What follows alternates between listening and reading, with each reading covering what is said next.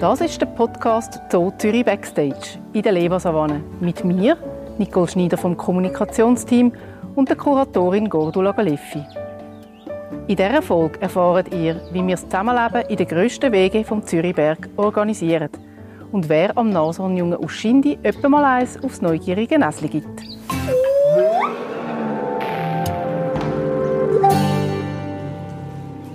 Wir sind im Giraffenhaus von der Lebersavanne. Draussen liegt gerade nicht so typisch afrikanisch ein halber Meter Schnee. Mit mir an der Wärme sind unsere vier Netzgiraffen und Kuratorin Gordula Galeffi. Gordula, du bist als Kuratorin dafür mitverantwortlich, welche Tiere wir im Bestand haben und leist auch fest, wie wir sie halten. Wie beschreibst du jemandem die Lebersavanne, die sie noch nie gesehen hat?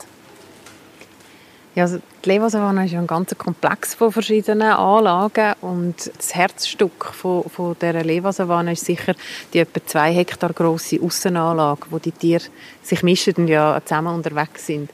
Und die ist gestaltet wie eine afrikanische Savanne. Ähm, der Blick geht sehr in die Weite. Sie ist nämlich so gebaut, dass man eigentlich gar nicht sieht, wo sie aufhört. Man sieht eigentlich als, als am Horizont sieht man den Wald, wo gar nicht zum Zoo gehört. Und vorne dran erstreckt sich die Leva-Savanne. Und wie in einer Savanne hat es viel Gras, hat zum Teil auch höchstes Gras, was gar nicht so einfach ist in einer Anlage, wo so viele Huftiere unterwegs sind. Und ähm, es hat Bereiche, wo es Büsche hat, wo es Bäume auch hat. Bäume, die so die typische afrikanische Schirmform haben. Und ganz auffällig und sicher auch im Blickfang sind die, die Baobab, die grossen, wirklich riesigen äh, Baobab-Bäume, wo, wo eins zu eins der Baobab-Bäume in Afrika nachgestaltet sind und ähm, ja, das eine oder andere Geheimnis noch beherbergen. Ähm, es hat liegende Baumstämme, es hat ähm, Strukturen wie, wie Sandbereich oder, oder Säulen, wo man dann die verschiedenen Tiere kann beobachten kann. Jetzt haben wir noch, noch nicht viel gehört über die Bewohner von dieser Savanne. Was tummelt sich da so? Also auf der Leversavanne sind in der Gemeinschaftsanlage sind sieben verschiedene Tierarten unterwegs. Es sind ähm, das Breitmaulnashorn, die Netzgiraffe, Grevizebra, sind Säbelantilopen, Impalas, dann hat es Straussen und es hat äh, ganze Schuppel Perlhühner, die unterwegs sind zusammen. Reden wir ein bisschen über das Zusammenleben von denen. Wie sehen denn da die Kräfteverhältnisse aus? Oder braucht es gar keins, weil wir harmonisch aneinander vorbeileben? Ja, es ist wie ähm, in, in Afrika, wo sich zum Beispiel verschiedene Tierarten am Wasserloch treffen. Auch da gibt es gewisse Hierarchien vielleicht, oder es gibt auch vielleicht mal einen, einen Konflikt. Und wir haben bei der Planung der Tierarten ähm, darauf geachtet, wie das Zusammenleben sich dann kann gestalten kann. Und da kann man zum Beispiel darauf achten, dass man Tierarten nimmt, die verschieden groß sind. Also es ist klar gewesen, dass wir zwei, drei Antilopenarten haben wollen. Und da haben wir darauf geachtet, dass die nicht gleich groß sind. Wenn man jetzt gleich grosse Arten würde nehmen, ist einfach die Chance größer, dass die ständig ausmachen müssen, wer darf jetzt zuerst einen Fressplatz an oder wer darf jetzt äh, den Komfortplatz äh, mehr nutzen als die andere Art. Und wenn man jetzt sieht, das Breitmaulnashorn, das ist klar, das ist der stärkste Protagonist auf der Anlage. Also wenn das Breitmaulnashorn in die Saulen will, in die Schlammsaulen im Sommer, und dort äh, sind vielleicht andere Tiere gerade schon in der Nähe, dann ist es klar, dann, dann, dann hat das Breitmaulnashorn einfach schon von seiner Masse, setzt sich durch und geht in die, in die Saulen hinein. Das spielt sich aber sehr gut ein unter den Arten. Also die lernen das auch, genauso wie sie eben in Afrika im Lebensraum zusammenleben, machen sie das da auch. Wichtig ist auch, dass wir im Hintergrund ähm, verschiedene Möglichkeiten haben. Also wenn wir vielleicht einmal eine Tierart haben, weil es gerade junge geboren sind, wo wir vielleicht nicht rauslassen wollen, wo wir nicht in die ganze Gemeinschaft reinlassen dann ist es wichtig, dass wir im Hintergrund Ställe haben, äh, wo wir sie gut können halten können und sie eben vielleicht mal einen Tag, zwei oder auch mal eine gewisse Zeit nicht auf die Savannen rauslassen. Wir haben ja ein sehr prominentes Jungtier, das ist Duschindi, die hat ja ein bisschen für Aufregung gesorgt. Da hören wir dann in einer äh, nächsten Folge ein mehr dazu.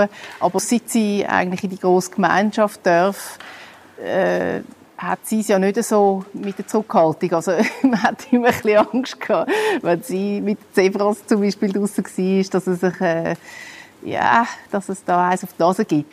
Ja, ähm, das ist ja so, dass man bei den verschiedenen Arten hat es auch, sag mal, die sind verschieden neugierig oder verschieden nehmen unterschiedlich auch die anderen Arten wahr.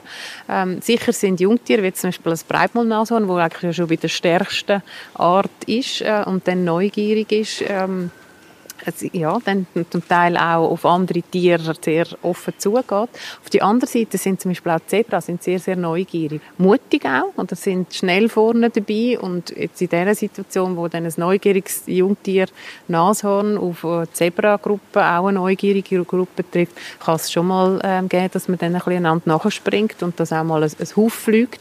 Aber mhm das Zusammenleben bietet ja auch ganz viel ähm, Beschäftigung durch das auch. Also die Tierarten müssen sich mit den anderen Tierarten auseinandersetzen, müssen schauen, wo sind die, was machen die, genauso wie es im, im, im Lebensraum, wo sie herkommen, auch ist. Und das behalten sie auch sehr gesund und, und fit im Kopf auch, also das gehört dazu.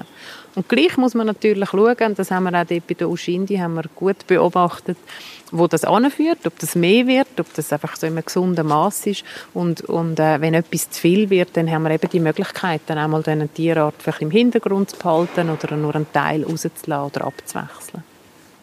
Wenn man die Tierarten zusammen komponiert, müssen wir ja auch schauen, dass, dass jeder seine Bedürfnisse kann stillen kann, dass keiner zu kurz kommt. Was sind da eure Hilfsmittel?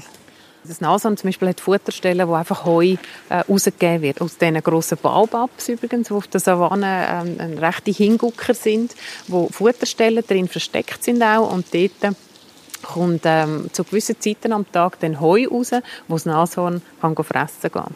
Die Zebra hingegen, die haben, und auch die Antilopen, die haben gewisse Bereiche, wo nur sie Zugang haben, also wo so eng, zum Beispiel das Totholz oder die, die Äste und Bäume so stehen, dass nur die dünneren oder die schmäleren Tiere durchkommen. Das, das Nashorn kommt von seiner Massigkeit nicht durch, ein Giraffe kommt nicht durch, weil er zu gross ist.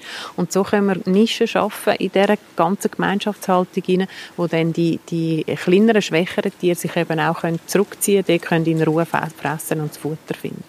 Auf der anderen Seite äh, kann man zum Beispiel Giraffen sehr gut futtern, wenn man das Futter in der Höhe anbietet, weil so hoch auf wie ein Giraffe kommt keins von den anderen Savannentieren. Und dann können wir äh, zum Beispiel für Giraffen, wo es ganz wichtig ist, dass sie ganz viele Blätter fressen, Äste und Laub zur Verfügung haben, können wir das auch in der Höhe anbieten, dass, dass vor allem Giraffen Zugang haben.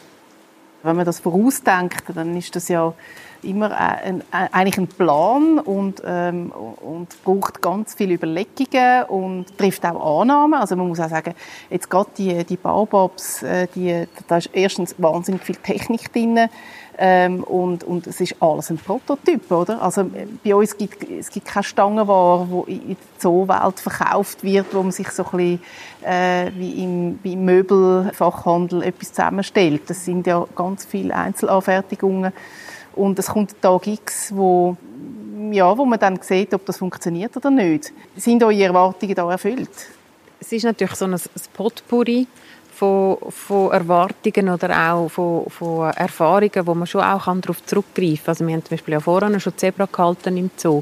Wir haben Kontakt mit vielen anderen Zoos, wo, wo, wo Giraffen gehalten werden, wo auch Giraffen mit Nashörnern zusammengehalten werden oder auch mit anderen Savannentieren. Also da gibt es Erfahrungen und da haben wir natürlich in der ganzen Planungsphase haben wir, haben wir uns sehr viel mit dem auseinandergesetzt und sind auch andere Zoos besuchen, äh, haben ähm, auch Literatur gewälzt, was man weiß vom Zusammenhang Zusammenleben von diesen Tierarten, was funktioniert, was nicht.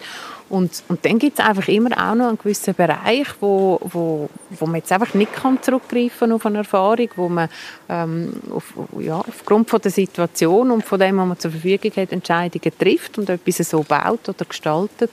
Und es kommt dann aus, ob es sich bewährt.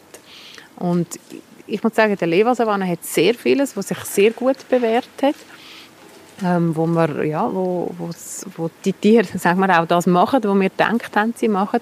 Und dann gibt es aber, und das in jedem Bauprojekt, das wir haben, wenn wir etwas Neues machen, ähm, gibt es auch, auch Überraschungen oder dass die Tiere einfach nicht ganz das machen, wo, wo wir denken und dann muss man auch nachbessern. Was wäre so etwas, was du jetzt gerade im Kopf hast?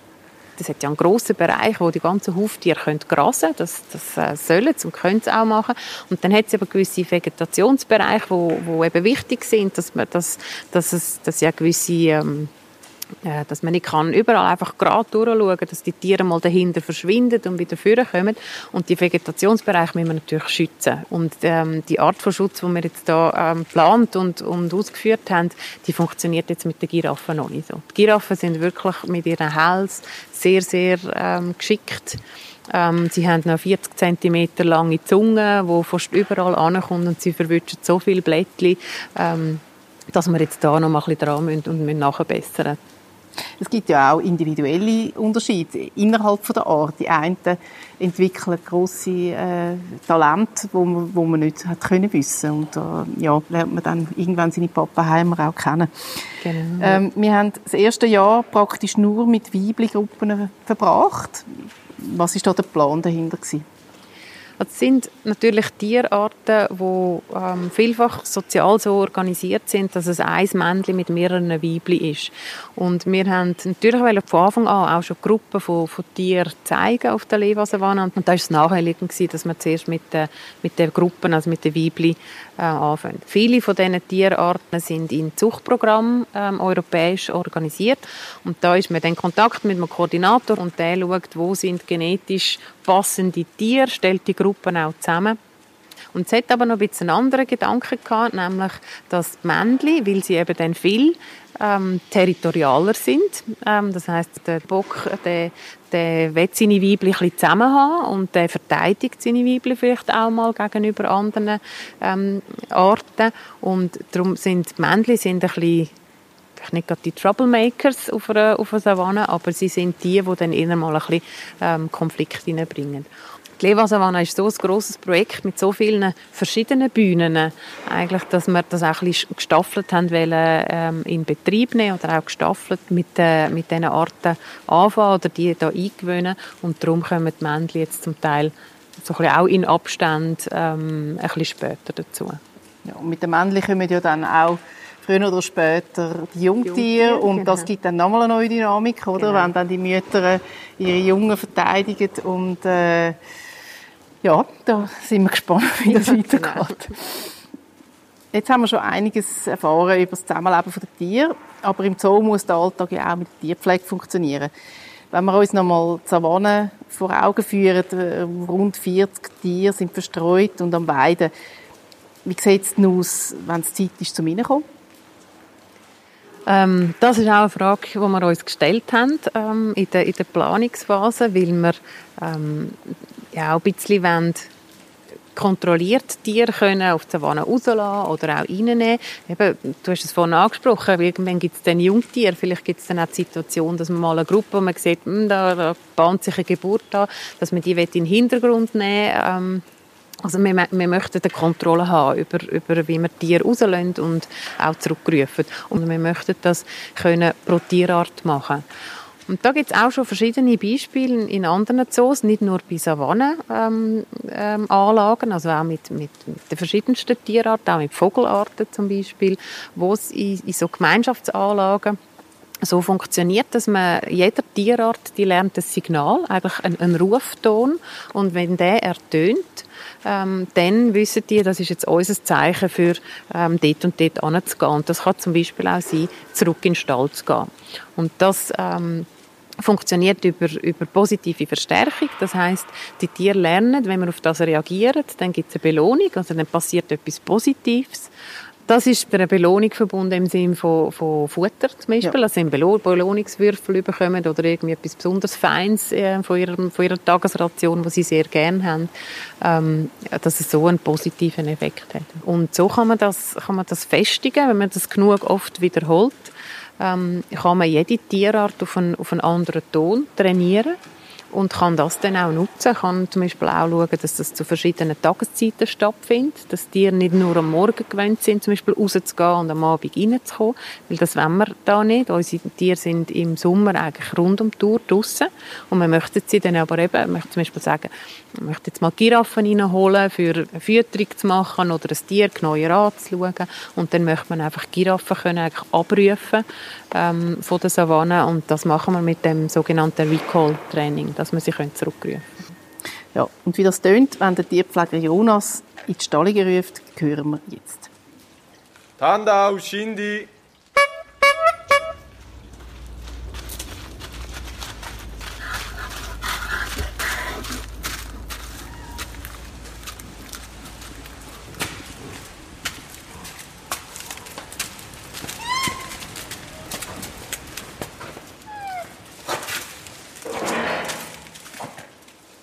Wir werden von Jonas in den nächsten Folgen noch mehr über seinen Alltag mit Giraffen und Nashörnern im Speziellen erfahren.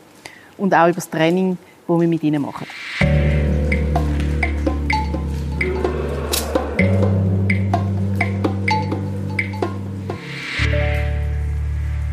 Jetzt vielleicht doch nochmal, weil es so speziell ist mit dem Winter. Ähm, wenn wir jetzt rausschauen, sehen wir, dass die Zebras auf dem sogenannten Winterplatz sind. Das ist eine passende Bezeichnung, aber es ist ja schon auch die Idee, dass man da äh, etwas konzipiert hat, wo eben äh, im Winter äh, näher beim Haus ist, und man aber die gleich kann begrenzt rauslassen Und die Zebras sind jetzt aber die einzigen, die das gerade im Moment nutzen können.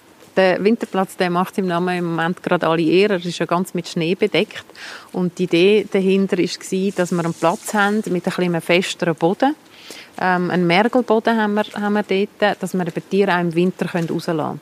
Allerdings, wenn es jetzt so viel Schnee hat wie jetzt, müssen wir auch das sehr gezielt machen, weil es zum Teil auch recht rutschig wird. Ähm, und Zebras sind im Moment jetzt gerade draußen, die, die kommen auch sehr gut zrank mit dem Boden. Giraffen lassen wir im Moment nicht raus, weil es wirklich einfach dort gefährlich ist, wenn sie ähm, ausschlüpfen, dass sie vergrätschen mit ihren langen Beinen und darum bleiben sie im Moment drin. Ja. Und Nashörner könnten, glaube ich, haben aber gar keine Lust.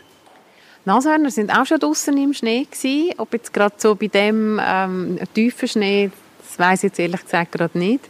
Ähm, aber sie sind, gerade als es der erste Schnee gegeben hat, da hat es Nashörner gegeben, dann ist das völlig gleich ähm, und, und einfach rausgelaufen, wie zum Beispiel Tanda. Und lustig war die Ushindi, wo sie das erste Mal Schnee gesehen hat, ähm, ist, hat sie gar nicht, sie ist raus und ist gar wieder gekehrt und hat gefunden, das ist sehr gefährlich. ähm, und da hat es ein bisschen Überzeugung noch gebraucht ja. von der Mutter Tanda, die einfach rausgelaufen ist. Ihr hat das, sie hat das gar nicht beeindruckt. Und sobald Ushindi dann draußen war, hat sie dann gemerkt, dass es doch auch recht lustig kann sein im Schnee und, und hat dann ihre, ihre Scheu total abgeleitet. Ja. Es ist äh, wirklich spannend, weil man muss dazu sagen, unsere Nashörner kommen aus Israel. Die Chance, dass sie jemals vorher Schnee gesehen haben, ist wirklich verschwindend klein. Und äh, ja, so, so, reagiert eben jedes Tier doch auch anders auf, auf etwas Neues und äh, ja, sind immer wieder Überraschungen.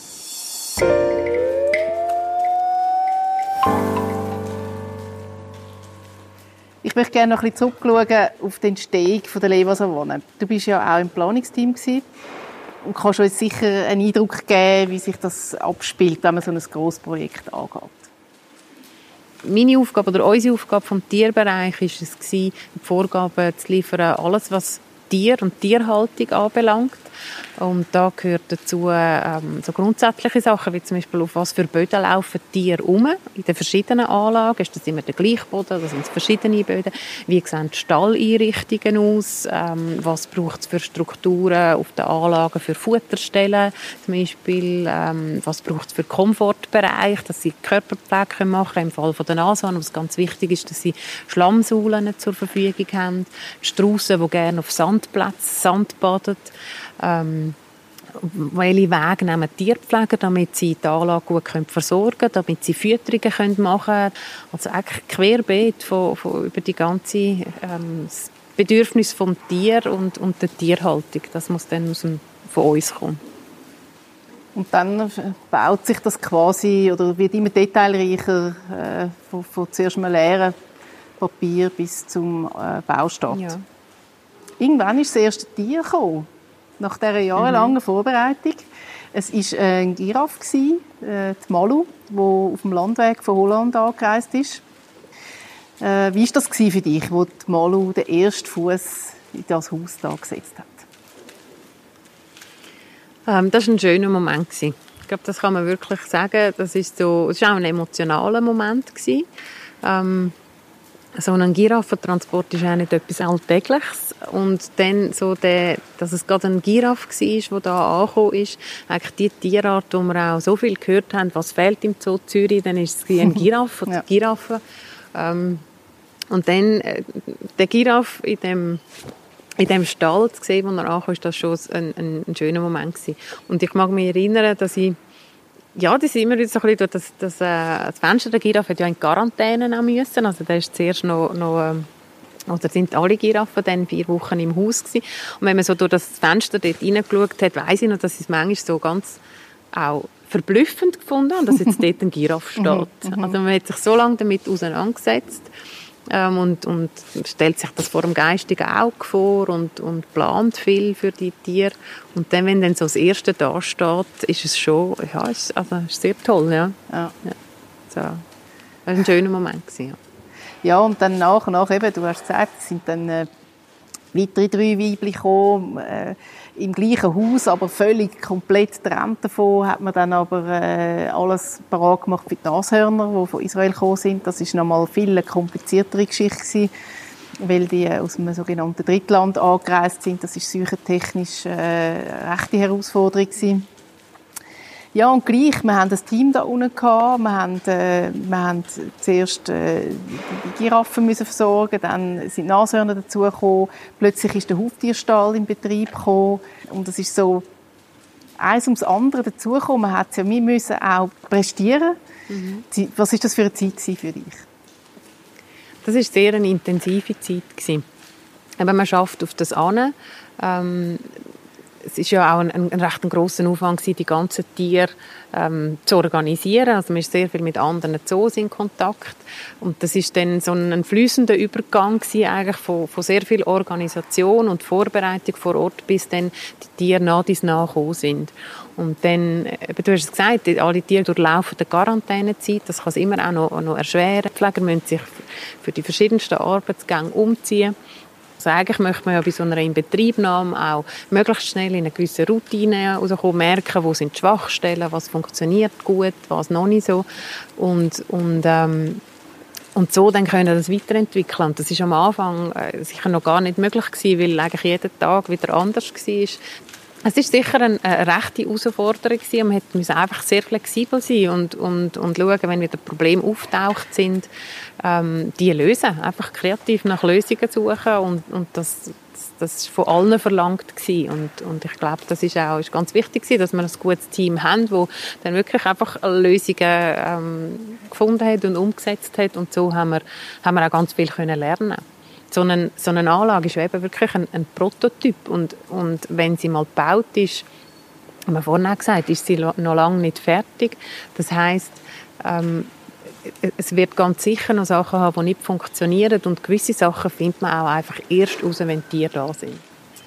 Ja, und der ganze Aufwand wird ja meistens gekrönt von einer grossen Eröffnung und von Feierlichkeiten äh, im Akkord. Jetzt äh, bei der Lebersavanne ist es Corona-bedingt zu gar nichts so gekommen. Hat es für dich trotzdem einen Moment gegeben, wo du hast können und sagen, wir haben es geschafft? Im Sommer hat es wirklich ein paar so sehr schöne ähm, Übungen gehabt, wo es warm war und wenn dann so ein bisschen langsam die Sonne am Untergehen war, dann äh, ja, hat es ein paar Momente gegeben, wo ich dann so bei der Savanne war und so dort rausgeschaut habe und einfach haben sagen, ja, es funktioniert. Ich sehe da im Hintergrund eine Gruppe Impala, ich sehe da Giraffen fressen, ich sehe dort Nashörner in den Saulen liegen, ähm, ein bisschen vor mir grasen noch die ähm, Säbelantilopen, irgendwo sind Straussen unterwegs und irgendwo höre ich noch die Perlhühner gackern. Und das ist schon so ein Moment gewesen, wo mir merkt, mal, mal es funktioniert eben. Und das ist schön, ja, das so zu sehen. Danke. Danke auch.